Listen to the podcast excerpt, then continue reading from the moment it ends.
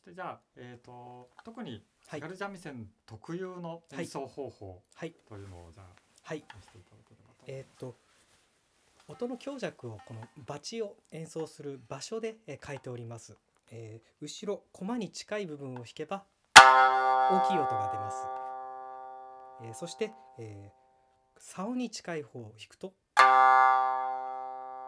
小さい音が出ます。このように、えー弾く場所によって、えー強弱をつけてますがやはり同じ弾き方ですとあまり強弱ってつかないんですね。例えば音色は違いますけれどもね。これだとあまりこう、えー後ろと前の強弱がつかないので後ろを弾くときはこうちょっと,、えー、と皮をについた瞬間に離してはい。はい、音を飛ばすような感じで演奏しております。逆に前の方を弾くときは、押さえつけるようはい。